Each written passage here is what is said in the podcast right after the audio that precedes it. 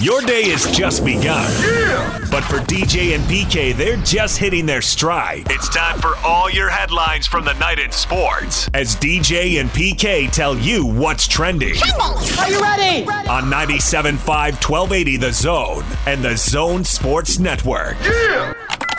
Hashtag Utah Jazz. High right side is Nikola Jokic against Gobert. He starts backing down. Spin move. Beat him badly. Reverse side layup is up and in. 22 points for Nikola Jokic in the first quarter. Jamal one-on-one with Favors to take a three. Yeah!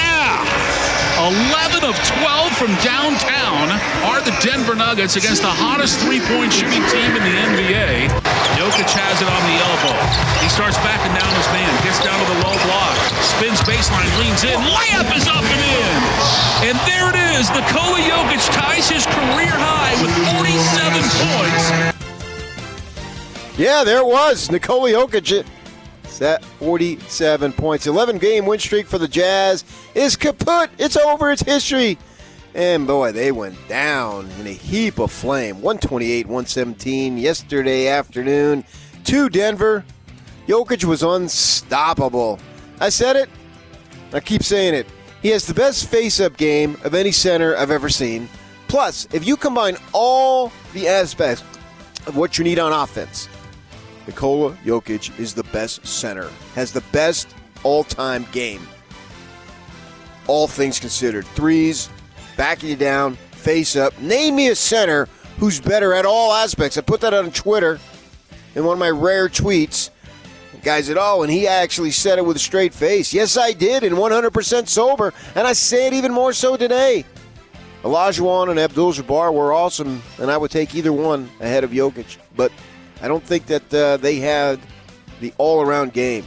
He is just sensational. So the 11-game win streak, as I said, is over. Jazz look to start one tomorrow. They're at home against Detroit.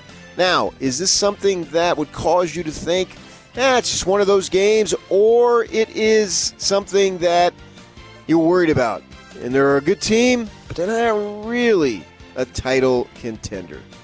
Well, the great thing about the NBA is you got a game tomorrow probably, and that's exactly what the Jazz have. The Pistons tomorrow, and it's 8 o'clock. You know, check your time. Make sure you're aware of that because they're moving games around with the COVID. Tomorrow night, at home, Tuesday night, 8 p.m., Jazz back at it. The Detroit Pistons, obviously, we'll be talking about yesterday, what does it mean, and all that stuff going forward. Stay with us right here on 97.5, 1280, The Zone.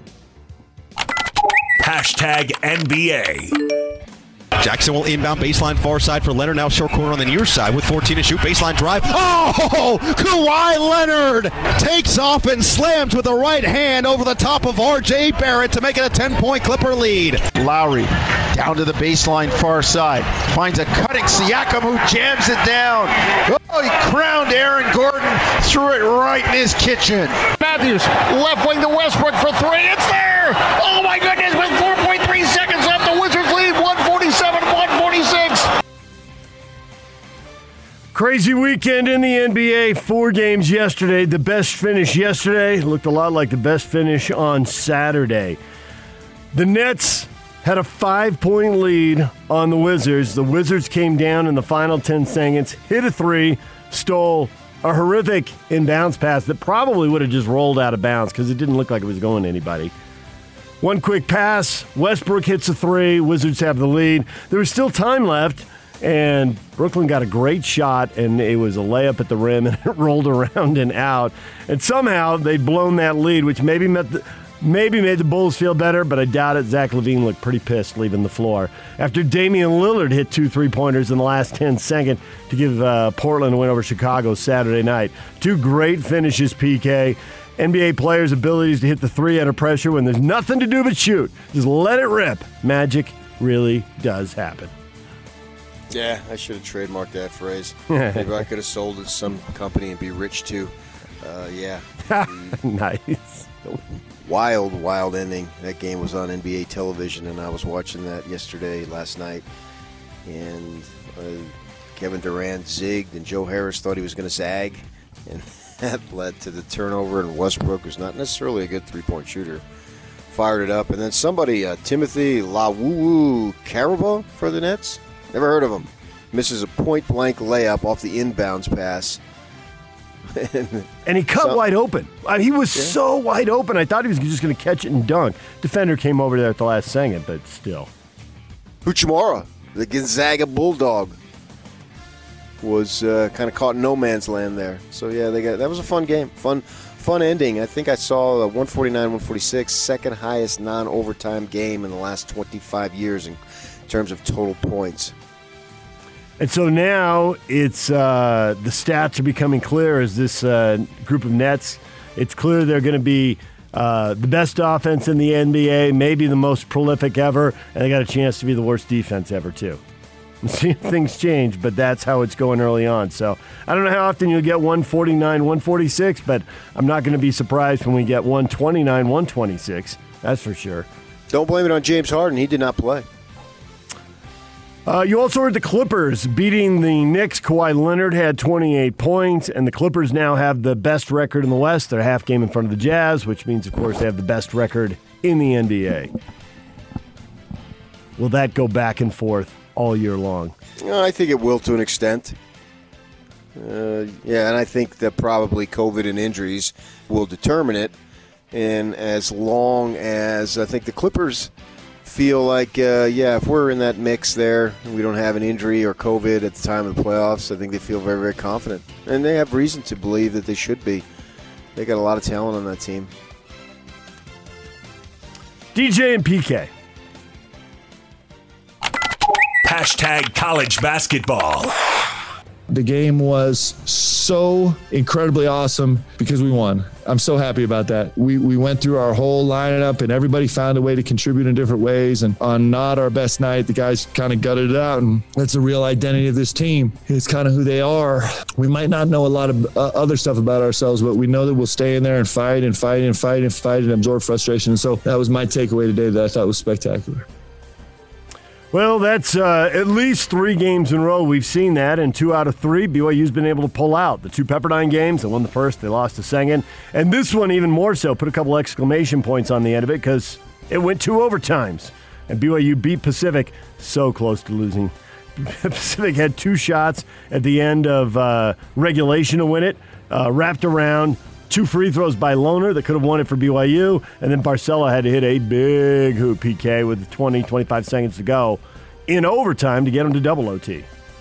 I don't know that they were necessarily close to losing it because I don't know that Pacific, even though it was double overtime, I don't think Pacific was really that close to winning it. Well, they had the ball again at OT with another chance to win. So they had 3 possessions and didn't score on any of them, which is Mark's point about grinding. I didn't feel like that was the case. I mean, BYU's got to just stop avoiding a bunch of mistakes. I mean, missed free throws. You allowed an offensive rebound off a missed free throw at the end, covering Majerus for a decade like I did. They could win by 40, but if you allowed an offensive rebound off a missed free throw, he would make sure he brought your name up and criticized you. And that could have been in a 40-point victory. There's some things that really can't happen. Too many turnovers at the end there. They've got to clean that up. That's what, and I appreciate Mark Pope. You won. You want to be excited about winning, and that's great. But you have higher goals than beating Pacific in double overtime at home. I think you do anyway. I think you're better than that. And in games are games, and sometimes things happen. But I've seen a little bit of this where it's a little bit of a 9-live situation against Pepperdine. They didn't get him. Pepperdine, they gave up, 3 offensive rebounds in 1 possession, and you have about 8 guys that are 9 feet tall. Those types of things can't happen, and they've got to get better at those specific things that are getting in the way of them winning comfortably, or in the case of that Pepperdine, what was it, whenever it was, Tuesday or Wednesday of last week, getting in the way of winning. And for a team that has high goals, as they should, I want to see a little bit better execution on both sides of the court down the stretch, because for 2 consecutive games, and they got away with 1, they really didn't play the way they're capable of. On Friday, you were talking about the Utes are like a box of chocolates straight out of Forrest Gump. You never know what you're going to get. They can win, they can lose, they can be up big at halftime, up 10, and they can lose at home. They've done it multiple times. Now they were down 19 with 9 minutes to go on the road at Colorado against what looks like one of the better teams in the Pac-12. And they went on a 31-9 run. Alfonso Plummer hit pretty much everything he threw up, three-pointers from both sides of the court, all over the place. And they come back and they win it. He got 21 of his 23 in the last 8 minutes. Utah with a really surprising win. If you were watching that game, really surprising that they pulled that off in the last 9 minutes, but they got it done in 177-74. That was really out of nowhere, PK. Well, that's who Plummer is. Yep. And the good thing is now the announcers, the rest of his, he's a senior, but the rest of this year, we don't have to keep referring back to Oregon State in the conference tournament last year. It's like every time you talk about that kid, that's what they refer back to because he had the 37, whatever it was, and in a losing effort. And here, I want to see the Utes find ways to win that are sustainable. Now, expecting Plummer to score 23 points in the second half, that's not sustainable. He did it, and they won. Well, they should win if he's going to basically make all the shots. Got a little push-off at the end there to give him a little cushion. But I want to see them be more consistent. That's their whole goal for the next 6 weeks, however long this season lasts for them, is to find ways to be consistent. And even in the every game, you know, getting down by 19, it was a thrilling comeback and a thrilling game, and he had it going on. He's hot. I just don't know how many times you can count on that as a method to win. If you need that type of performance from him to win, probably not going to get very many wins. He's capable of doing it occasionally, as he did, and good for him. And that was maybe now they can get a little streak. You know, they got the Arizonas coming in this week. ASU's below them in the standings, so that should be a game you should be able to win. And then Arizona not really playing for anything this year because obviously they penalized their own program and not going to do any NCAAs. So you got two teams that seem to be playing out the string. So let's see what you can do at home. You know, as long as you follow it up, that's pretty good. But we've been singing this tune now for several weeks.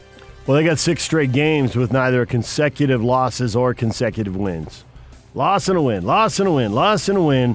And actually, the way Arizona State, sets up on paper, it wouldn't be surprising if it continued this week. But the Utes and on paper, there's something you shouldn't worry about because you just don't know what they're going to do. DJ and PK. #NFL. Just want to reiterate our commitment to Deshaun Watson. He's had a great impact on this organization, a great impact on a lot of people, a great impact on this team. And we look forward to the opportunity to spend more time with him here this spring once we get started. And, you know, we have zero interest in trading the player. We have a great plan, a great vision for him and for this team and his role on our team. And we look forward to the opportunity to spend more time with him here this spring. That's the Texans general manager, Nick Caserio there. No interest in trading Deshaun Watson. It seems to have no interest in staying. So now, PK, they can just stare at each other day after day, and we'll see who cracks first. If Watson is going to absorb a bunch of fines and just not show up, and are the Texans going to have no interest until they do? How's this going to play out? So gear up now. No such drama in Detroit. They're trading Matthew Stafford to the Rams for Jared Goff, a third-round pick this year, and then first-round picks the next 2 years after that in 2022 and 2023. First exchange of former number one draft picks in the common draft era, so that's going back to 1967. Deal won't be official till March 17th, but we haven't seen this before in the NFL. Number one overall picks dealt. Yeah, I mean, that's just an oddity. I don't know. That doesn't really mean anything to me. That's stuff that you find interesting. I don't really. If it would have been the number two pick, it wouldn't have been as less of a blockbuster deal. It's just Detroit gave up a lot. The Rams. The Rams, not Detroit. The Rams gave up a lot because now they don't have a first-round pick until, 2024. And, this is the way you build your team. We saw that with Jimmy Johnson 25 years ago, how he built that superpower was through draft picks and all that stuff. You got to draft well, just can't have the picks. And you're trading for a 33-year-old guy, too. And the guns. The battery mate of Clayton Kershaw in high school. He was Clayton Kershaw's catcher down there in Texas when they were in high school. Now, he's a good quarterback, that's for sure. But, man, it seems like the Rams gave up a lot. They're going to give up 7 years without a first-round pick in this round. Yeah, they've already got a few in the bag, and now they got a few more going forward. 7 straight. I mean, George Allen just rolled over in his grave. The future is now. Yes, George Allen buried in the same cemetery as my father-in-law in Rancho Palos Verdes. Green Hills Mortuary. I've been by his graveside. So... that's, and I give the Rams credit for trying to win now. I mean, you always want to be in that situation.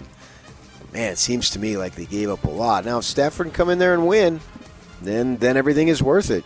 You know, if you sign these guys to these big deals and you get a title and a Super Bowl win out of it somewhere along the line, you really don't care what else happens because those things are the ultimate prize and they're very, very elusive and very few get them. Well, if you look at their history, the Detroit organization clearly has problems. One playoff win since 1957. So Stafford hasn't won a playoff game, but he's been there 3 times. And the Rams' recent playoff history is good. Obviously, they won in Seattle this year and then got beaten. He took them to a Super Bowl. So both guys have playoff experience. Goff has Super Bowl experience. But I guess the Lions are looking at the haul they're getting, and then the Rams are looking at this is a guy who can win the playoffs. We're winning with our defense, or we're being held back by our quarterback. Sure, yeah. So thinking of a little better play at quarterback, they'll be fine. Green Bay Packers going to have a new defensive coordinator. They're making a change, and this is the last change from the Mike McCarthy staff, so they let him coach out his contract, and now they're moving on. Who's going? Mike Pettin. Dang it. 50-50. Missed it. They've been in the NFC title game the last couple of years. Get a new defensive coordinator. Maybe they'll win it. And at minimum, get your own guy in there, I guess, is what matters. So they just fired him. They don't have an announcement yet? Nothing so far. Yeah, we don't know who's coming in. All right. DJ and PK. #CollegeFootball. Former Michigan quarterback Dylan McCaffrey announced he's transferring to Northern Colorado to play for his father, Ed McCaffrey, who's the Bears' head coach. Ah, the Big Sky.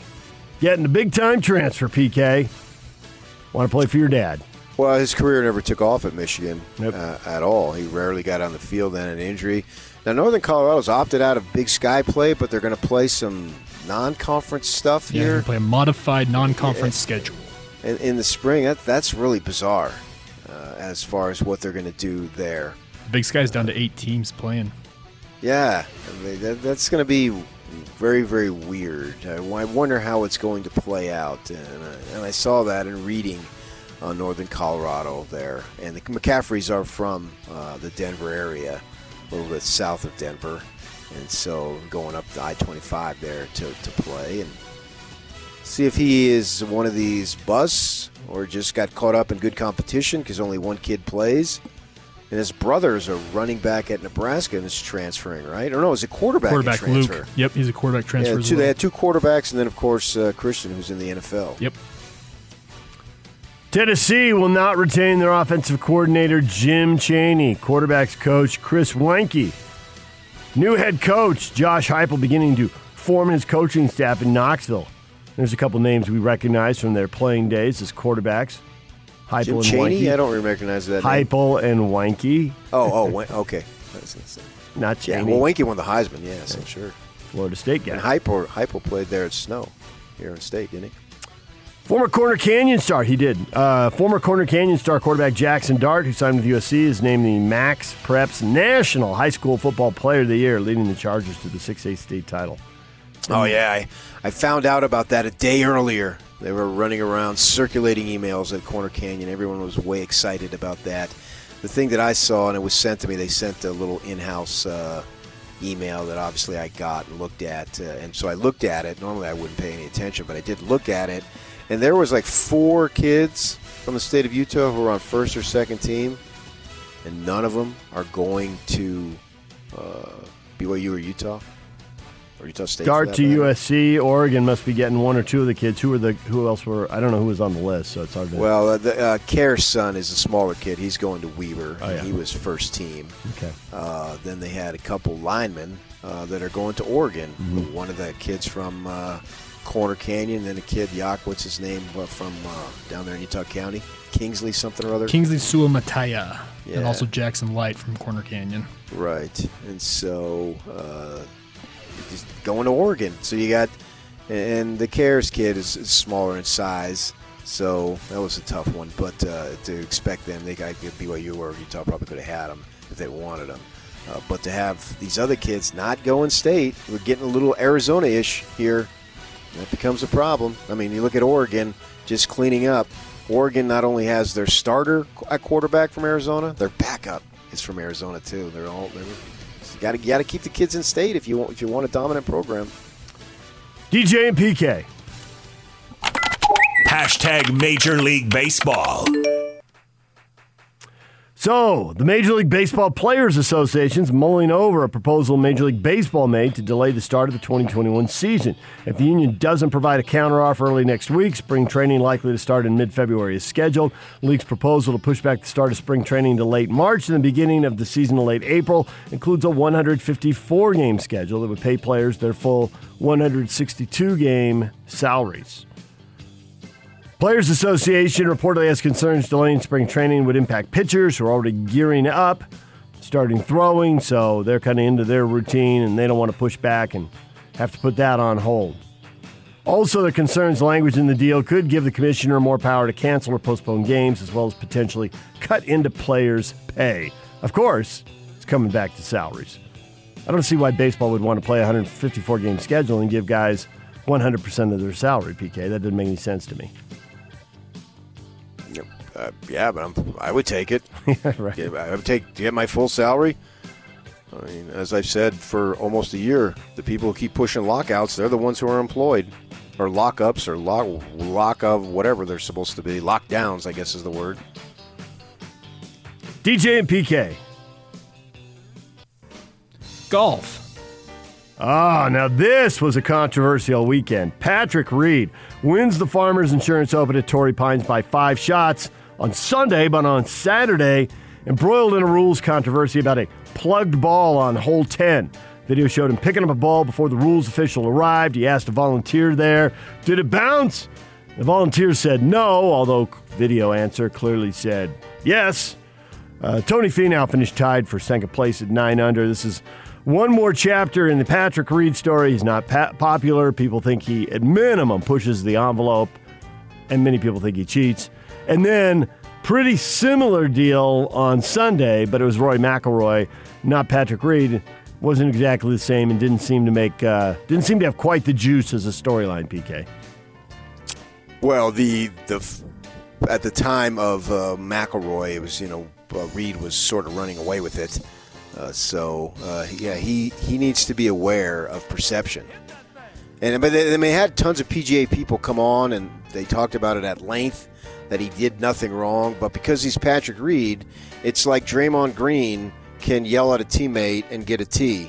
And Mike Conley can yell at a ref and not get a tee. Well, Conley has the rep of not getting tees. He's never had one. He's been in the league for 12, 13 years. And he's thought of as this calm, rational dude. Draymond's a pop-off, so he breathes. You need to be aware of what your perception is, and a lot of times the perception that you have is because it's been earned. And, a lot of that stuff in the world, too. We need to look at ourselves instead of blaming others all the time. And so Reed...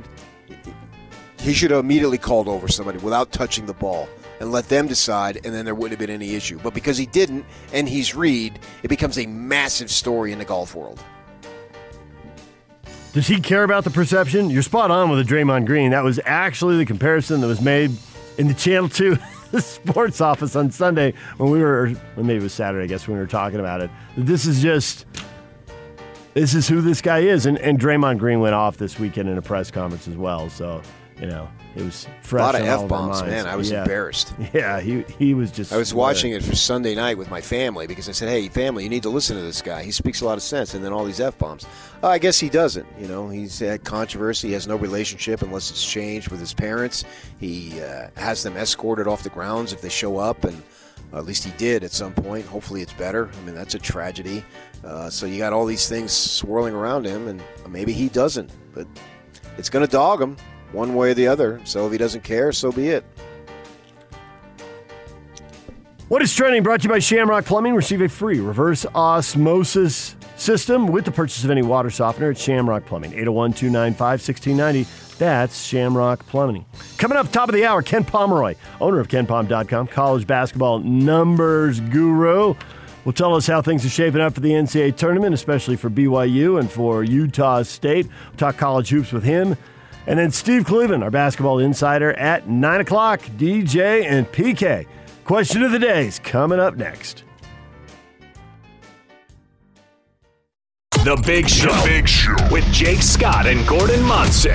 Howard Beck, Sports Illustrated. Over the last 8 games and his last 233 minutes on the floor, Mike Conley is a plus 195. That's really remarkable. That doesn't even seem possible. That mathematically sounds ludicrous. That he's a net plus for them on the floor is not surprising, but that number seems awfully staggering. The Jazz knew what they were doing when they got him. First season, there might have been a disappointment, and it raised certain understandable questions, including by me, but we knew what the talent was and the leadership capabilities, the scoring, the playmaking, the decision-making. Any team will benefit from his presence just because of what he brings to the table. That's what they were hoping to get when they acquired Conley, and it just took some time maybe for him to have the impact that they foresaw. Catch The Big Show weekdays from 2 to 7, presented by Big O Tires, the team you trust, on 97.5, 1280 The Zone and The Zone Sports Network. Hot Takes or Toast is brought to you by Jerry Seiner Cadillac. Cadillac owners may have changed, but luxury has not. Come see the bold new lineup of Cadillac at Jerry Seiner Cadillac today. Question of the morning. You could probably see this one coming, people. Are we writing off the Denver loss as one of those games, or is it something else?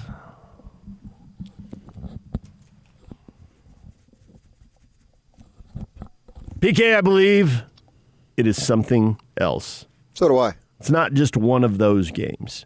I mean, there was going to be a game out there at the end of an 11-game streak. We talked about this on Friday, and we both thought the streak would be over by the time we came in on Monday morning. Honestly, I thought they were going to lose the rematch to Dallas, playing twice in 3 days, being shorthanded. I didn't think they could count on Clarkson for 31 again or Rudy for 29 and 20 again. I mean, really, I thought they were going to need Bojan to get going, and I hadn't really seen any sign of him getting going, and then he got going. So they won that game quite comfortably. But the loss in Denver... this has happened before. This is the 4th time that this has happened, where they have basically just been, they've been playing well offensively, shooting the ball well, and have just gotten outscored. I don't know if it's a lock number. Jake Edmonds at Channel 2. Don't give me stats. Don't give me stats. Yes. The whole thing here is the team's going to shoot a lot of threes because they shoot them very well. They're going to outscore people, and that's the way they need to play. And now this is the 4th time, including the bubble, that the Jazz have lost to Denver, shooting 43s and shooting 40%. So, hey, if they miss threes, they're going to be vulnerable. Well, they are, but they're vulnerable against Denver, even when they're executing the game plan at a high level, shooting a bunch of threes and making over 40% of them. They lost a regular season game in the bubble. They lost 2 playoff games in the bubble, and now they lost this one. Denver can outscore them. They struggle to defend these guys, specifically Jokic. Obviously, Murray went off on him in the playoffs, too, but they struggle to defend these guys. This isn't the first bad game they've had. The bubble has no bearing on now, and if that's your big worry, then if you don't play Denver in the playoffs, you got nothing to worry about. It doesn't make any sense. Well, I think you'll have something to worry about if you play the Clippers or the Lakers, but I think this says that there's something to worry about if you play Denver. Okay, then don't play Denver. Well, they may not. I mean, we don't know. They finagled a way to put those seedings. They wanted to play Denver last year. They basically finagled the end of the season, the regular season, in your bubble to make sure that was the case. So. You're calling them out on that then. You said obviously that was a mistake that they did that they shouldn't have done that by your own... Well, I don't know that they could have beaten whoever else they would have played either. But nevertheless, we're not talking about that. We're talking about their decision to finagle the standings to play Denver. in your mind, that was a mistake. So they could probably do that again. If they're that petrified of Denver, they could probably finagle the standings to make sure they don't face Denver in the first round if it's that big of a deal. To me, I'm not leave the stats to whatever. I mean, if you're going to shoot like Denver shot, whoever they're playing against, and I don't buy. I didn't think they were going to lose to Dallas in two games in 3 days. That stuff doesn't mean anything to me. Those are just numbers on a wall or something. I mean, whatever the Jazz were missing, Dallas is missing a bunch of guys too. So all that did, what do you do that day? That's what I look at. And I think to me, the issue here clearly was Denver. Denver's playing better. They're finding their groove, and that's important for them. And it took them a while because they had significant subtractions to their team, and it took them a little bit to get going. And now they're going. And as Porter, I know you're hung up on what Locke, and Locke doesn't like Porter, but when their Porters come back, they're like 5-6-1. They are 6-1 now. They won 6 of the last 7. Yeah. So they're finding their way because they had a lot of lineup changes. You take two critical guys come out, and Grant and Plumlee, and the other kid Craig was there too, and so they're sort of finding their way on what they do. So they look like they're a good team to be reckoned with. I think the issue with the Jazz, and clearly Denver was up for this game, is the Jazz now they're near the top of the league, and so that means then you're going to get teams better efforts. And they're going to be a little more fired up to play you, especially against a team that is ahead of you. And that's what Denver saw in the standings, that the Jazz are ahead of them. And the Jazz need to be aware of that. I don't think that's any numbers on a board. You need to be aware of intensity and effort and those types of things, because it meant a little more for the Nuggets to beat those guys than it did Minnesota, because they're chasing them, and there's plenty of games for them to catch them. So I think, to me, that's the thing that matters going forward, is that you need to be aware of what you're getting in the opponent, because they're pointing toward you. My man Majerus talked about that all the time there. Heavy is the head, heavy is the crown. He had phrases for everything. And I saw that firsthand for friggin' 10 years practically, not the entire time. My first year working for the website, they were 14-14, and so nobody was chasing them. But they got it going that second year. I was on the beat working for the website, and it's the website now. The watchdog is gone. It's now the website. Well, it is a website, right? It is. It is. Yes. Yeah. We, all those guys and myself, we all work for websites, and they had to face it. And I saw it. It's Rice. He played Rice in a big Monday game, which was 11 o'clock Houston time, obviously. And the place was packed. And they had a pajama night, show up in your pajamas. And they had a lot of students out there in pajamas. And, it was because it was a big Monday and it was 11 o'clock, it was odd. But the reason why it was a big Monday is because it was the Utes. And the Utes were the team. And they were a nationally prominent team at that point. And so they got everybody's best efforts, and then I don't know if it was the same year, but that was SMU. Then you go across the area there in Metroplex, they played TCU. And the place was packed then, too. They got that old Rickey Arena. They still have it. I think they made some improvements to it. But you got the best effort. And every time we went to Wyoming, you get the best effort. And I think that's what the Jazz are getting to an extent now. And I don't think they match the effort. They match the intensity. And Denver came out fired up and focused and all that stuff. And Jokic is just an absolute beast. He is an animal. He's the best diversified offensive center in the history of the game. And then you say that, wow, that can't possibly be. Some guy, I don't know, put it out there and he tweeted, oh, and he said that with a straight face. Yeah, as I said earlier in the first segment, I did say it with a straight face. Yeah, and I meant it. I meant it yesterday, and I mean it today. The guy is incredible, and you've got to be on the top of your game. And the Jazz weren't, and they got smoked. They had a nice rally, but they still got smoked in the first half. Zero says, other than Jokic's monster game, Will Barton adding 6 of 7, crazy from the three-point line. Well, that explains everything. The Jazz are 11-1 in the last 12 games. Go Jazz. writing it off. I mean, they're 11-2 in their last 13 games. They're 11-3 in their last 14 games. I mean, okay. Wayne Hill says it's already written off. Jazz played well. Denver had a crazy good first half. Yeah, but I think the Jazz had something to do with it.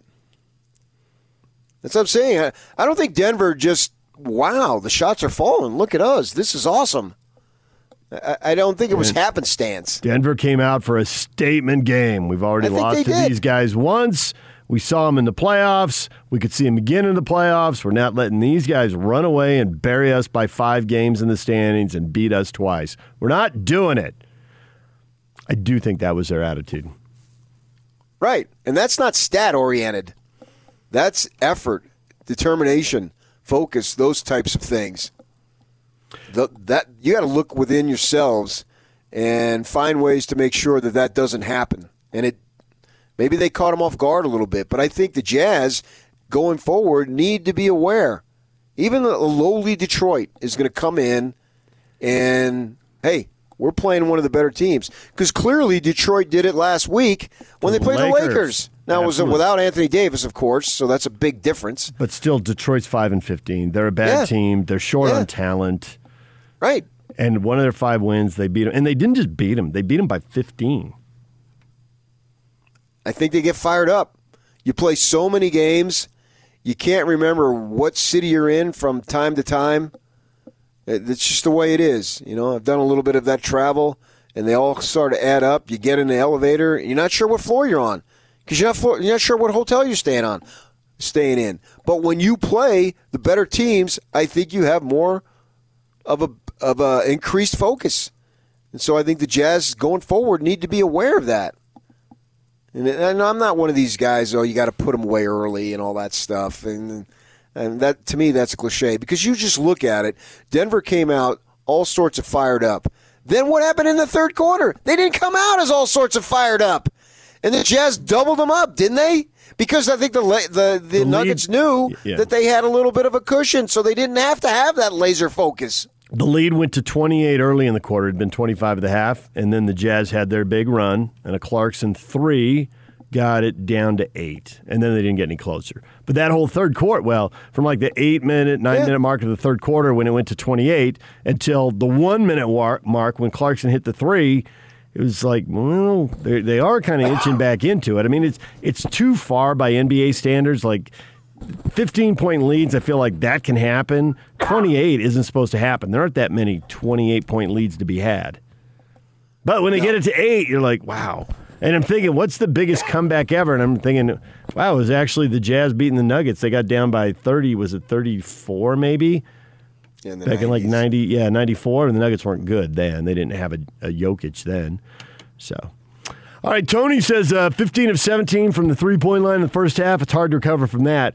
Wish they could match the physicality of the other team. And the 3 losses, New Jersey, New York, Denver, each one came out and were very physical with the Jazz. At least the Jazz didn't quit. Tony stuck around for the third quarter comeback, too. No, they didn't quit, if that's what you're looking for. I mean, way to go. Pat them on the back. They didn't quit. And we'll hand out a trophy at the end. I mean, come on. I mean, they didn't quit, so they didn't roll over. I'll give them credit on that. But Denver rolled over for a little bit. I just find it's not just coincidental. Denver comes out all sorts of fired up. And in the third quarter, Denver isn't all sorts of fired up, and the Jazz took advantage. Now, go ahead and match that. Match the other team's best shot, or at least hang in there. And be aware, and so you don't fall behind as much. And it's a great learning experience. As Gobert said, I talked about this on television last night, Gobert, when they lost to the Knicks late at the start of the winning streak, somewhere along the winning streak, he said that loss was good for you. And I do think at this level, when you're playing so many games, losses can be good for you in terms of refocusing and what you need to do, and Mitchell, when they're having those losses in the early of the season, he was getting sick of saying the same thing, and so part of the sickness of it to recover is to go out and play better, and they did, which I don't think it was an accident. So I get what Gobert's saying, and I got by completely into hey, we lost these couple of ball games in New York City. These things, we're not going to have this happen again, and then they go on an 11-game win streak. So I don't think by any stretch this is fatal to say the least. Just go ahead and find ways to increase the intensity at the start of the game as you were doing, because you could look at it for the two Dallas games and what's-his-face, Doncic, going off on his team, acting like people don't care, if you recall. That's what he said Friday night. I do. Yes, yeah. He said that after the game Friday. And actually, I thought the way they played, I don't want to say I don't want to care big picture, but because I don't watch them enough to know that. But in the short run, I did think that. They were so loose with the ball. I mean, just throwing sloppy passes in the backcourt and giving it away. I mean, it looked like a bad pickup game at your local gym. It was I get why he said that. And anyone who went at him on the team, and I don't think they would because he's Luka Doncic and he can get you traded. But if they did, I mean, you can just show them, what is this? I mean, they're better than this. That was really sloppy at times. Mm-hmm. But they were down, you know, they're on the road. It's like you said, there's a gazillion games, and you go through the same opponent with the same results two nights in a row. It gets pretty frustrating, you know, as they just get lit up again. All right, DJ and PK, it's 97.5 and 1280 The Zone. More your reaction coming up. Ken Pomeroy, KenPom.com. College basketball numbers guru will join us in about 15 minutes, and we'll check on what he thinks of the Cougars and the Aggies and their NCAA tournament chances. Stay with us. Now let's get this party started. This is Hans Olsen and Scotty G on the Zone Sports Network. Have we ever talked to John on the air? No, and I've got questions. Is he there? I'm here. Hey, John, how are you? Hey, John. I'm good. How are you guys? John, while we have you. No. We've had a long back and forth about a pitchfork incident. I want to know the details of my buddy here and your brother running a pitchfork through you. We were out working and, you know, cleaning our hens or whatever you want to call it. And he thought that he was like King Triton, and he threw that pitchfork. And sure enough, he hit right on the mark and put it right underneath the kneecap. Did you throw a trident? Yeah, I killed a guy with a trident. Hanson Scotting, weekdays from 10 to 2 on 97.5, 1280 The Zone and the Zone Sports Network. Today is February 1st. Valentine's Day is February 14th. And we want to remind you, Valentine's Day is creeping up here. It's not that far away, and flowers make the perfect gift. Jimmy's Flowers, a longtime partner with The Zone, can make it easy. Just visit them at jimmysflowers.com. Remember, Valentine's falls on a Sunday this year. Jimmy's Flowers will take care of you at jimmysflowers.com. All right, PK, we got more people weighing in on the question of the morning. Are we writing off the Denver loss as one of those games, or is it something else? And Jeff says, well, it was a legendary shooting night for Denver, but we need a new strategy on Jokic. 47 points. You know he's capable of a big game, and he has one, and there's nothing you can do about it. Oh, I disagree on that. There's something you can do about it.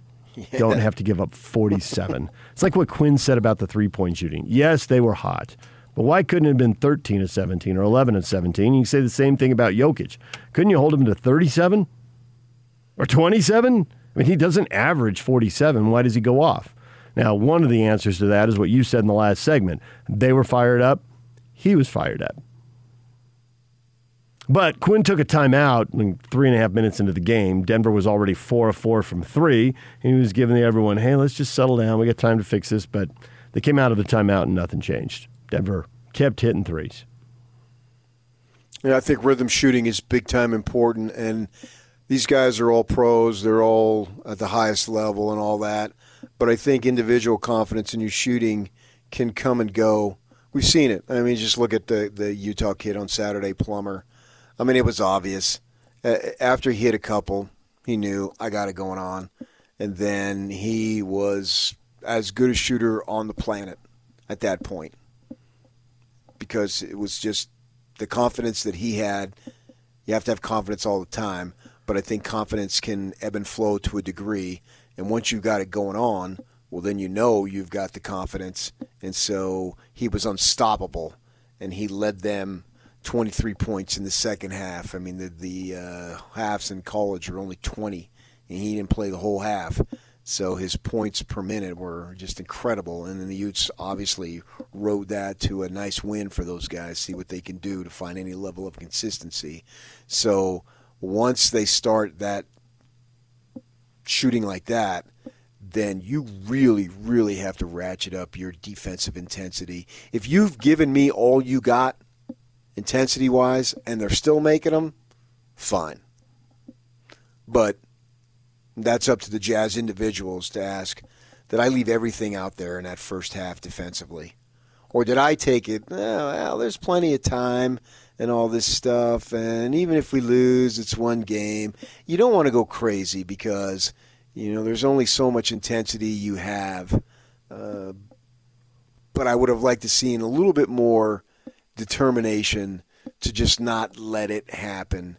And, you know, maybe you foul guys, the old J-Slow line. Let's foul some guys. And if you give up a couple of four-point plays, well, so be it. At least you gave them something to think about, that we're just not going to be standing around. And I felt like, yeah, Denver was hot, no doubt about it, and they had it going on. And so, but I just don't like conceding anything at any time. That's what just bothers me. Oh, Denver was hot. It was one of those games. Oh, okay, all right. It seems too casual for me. Brandon says we didn't play bad. Mitchell had some rust. They shot 65% from three, and Joker's one of the best in the league. The team is fine. That's the casualness you're talking about right there. Brandon embodies it. Yeah, I don't like any type of concessions. You're going to lose, and the streak wasn't going to last. And I don't want to go crazy and overturn chairs and all this stuff and have them out on the practice court at 6 a.m. and running laps and, you know, high school stuff. I'm not saying that by any stretch. But I just don't like conceding when it comes to – well, I don't like to concede in anything, actually. Yeah, you're like, when it comes to what do I want to concede about? Yeah. I mean, I can lose. And I've lost my shares. I've lost some very, very important things in life. Movies, that's what you'll concede on. Yeah, that was all right. Yeah, whatever. Because I don't care about right, it. Exactly. But I know you don't like to concede in radio, and I know you don't like to concede in golf. I've witnessed those firsthand. Yeah. You're retired from the greatness of your baseball / slow pitch softball career, so you don't have to concede there anymore. Yeah, and you're going to lose, and you're going to lose a fair share.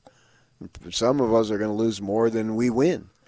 But I just think, man, I could have conceded a long time ago, but I didn't. And I got to where I wanted to go.